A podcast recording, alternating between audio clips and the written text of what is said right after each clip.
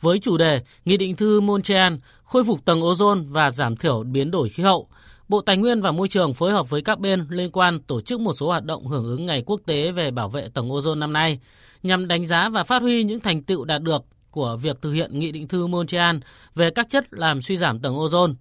Hội đồng đánh giá khoa học về Nghị định thư Montreal xác nhận tầng ozone đang được khôi phục theo đúng lộ trình và dự kiến Nam Cực sẽ trở lại như năm 1980 vào khoảng năm 2066.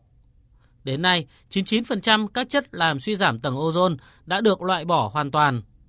Tại Việt Nam, giai đoạn 2020-2025 đã thực hiện loại trừ 35% mức tiêu thụ cơ sở các chất làm suy giảm tầng ozone. Lượng hạn ngạch nhập khẩu các chất này áp dụng cho Việt Nam chỉ còn 2.600 tấn, sẽ giảm dần trong giai đoạn sau đó để dừng nhập khẩu các chất này vào năm 2040. Ông Nguyễn Bá Tú, Cục Biến đổi Khí hậu, Bộ Tài nguyên và Môi trường cho biết. Chúng tôi cũng đã đưa ra cái mục tiêu cụ thể là loại trừ hoàn toàn các cái chất HCFC, chất methyl bromide thì chỉ được sử dụng cho mục đích kiểm dịch hàng xuất khẩu và khử trùng, hạn chế sử dụng các cái chất HFC ở trong các lĩnh vực và tiến tới thì đến năm 2045 thì giảm 80%, có nghĩa là giảm được khoảng 11,2 triệu tấn CO2 tương đương. Chúng tôi cũng đã có cái chỉ tiêu cụ thể cho từng giai đoạn theo kế hoạch, bắt đầu từ năm 2024 tới, Việt Nam sẽ bước vào giai đoạn đầu của lộ trình quản lý loại trừ các chất gây hiệu ứng nhà kính. Tuy nhiên, thách thức đặt ra đối với nước ta hiện nay là lượng tiêu thụ các chất này lại đang tăng cao. Chính vì vậy, ngoài việc các cơ quan chức năng đưa ra các cơ chế chính sách, thì các doanh nghiệp cũng phải chủ động chuyển đổi công nghệ, thực hiện đúng lộ trình quản lý loại trừ các chất gây hiệu ứng nhà kính mà nước ta đã cam kết nhưng không làm ảnh hưởng đến lĩnh vực sản xuất, kinh doanh và dịch vụ bà Lý Thị Phương Trang, Chủ tịch Hội đồng Quản trị Daikin Việt Nam chia sẻ. Việt Nam có cái mục tiêu là đến năm 2050 thì Việt Nam sẽ là trung hòa carbon hoặc là mình nói là net zero. Đối với mục tiêu đó, tập đoàn Daikin cũng vậy. Đến năm 2025 thì sẽ giảm xuống còn 30% so với mức của năm 2019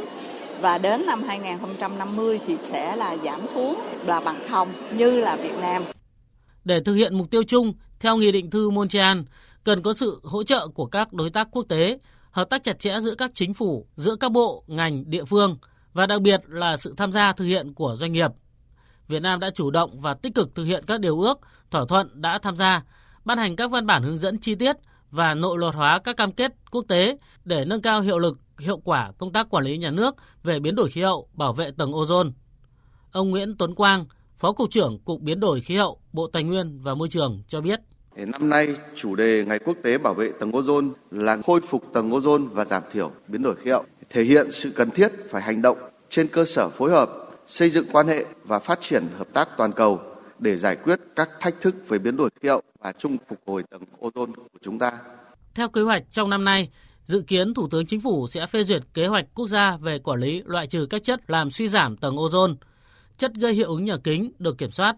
Khi đó, các chất này sẽ có lộ trình kiểm soát theo Nghị định thư Montreal, được quản lý hiệu quả và loại trừ dần theo lộ trình được thông qua việc chuyển đổi sang các công nghệ sử dụng các chất có tiềm năng làm nóng lên toàn cầu thấp hoặc bằng không. Phấn đấu đạt mục tiêu giảm phát thải 11,2 triệu tấn CO2 tương đương.